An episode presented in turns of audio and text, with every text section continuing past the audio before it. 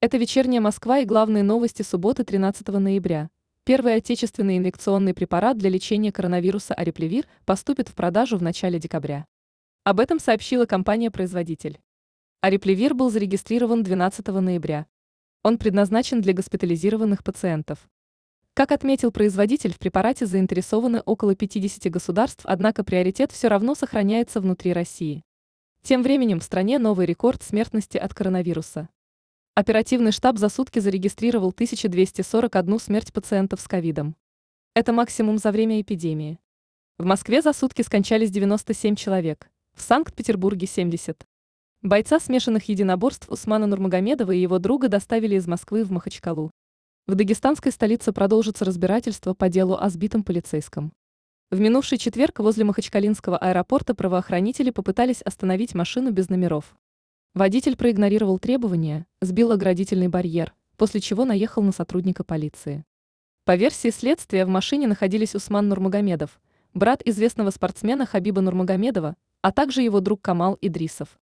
Владимир Путин назвал причины миграционного кризиса в Европе. По словам президента России, Белоруссия не является первооткрывателем этой проблемы. Причины созданы самими европейцами. Они носят и военный, и экономический характер. Военный, потому что страны Запада участвовали в операциях в Ираке и Афганистане, откуда прибывают беженцы. Среди экономических причин Путин назвал очень высокие пособия в Европе для мигрантов.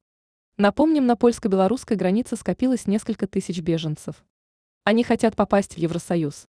Польша усилила охрану границ, стянула военных и пресекает попытки нелегалов проникнуть в страну. При этом Варшава обвиняет в миграционном кризисе Минск.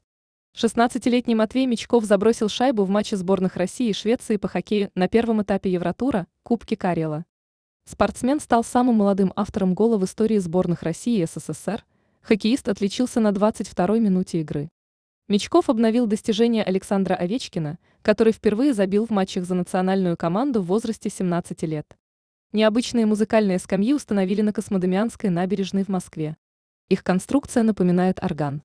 Четыре объекта полукруглой формы и длиной около 10 метров обрамлены разновысокими трубами из нержавеющей стали. Основание музыкальных скамеек сделано из архитектурного бетона, настил из дерева лиственницы. Ранее на Космодемианской набережной появилась и другая уникальная уличная мебель.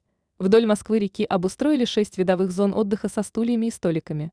А на Раушской и Софийской набережных сделали три смотровые площадки в виде знаменитого парящего моста в парке Зарядье.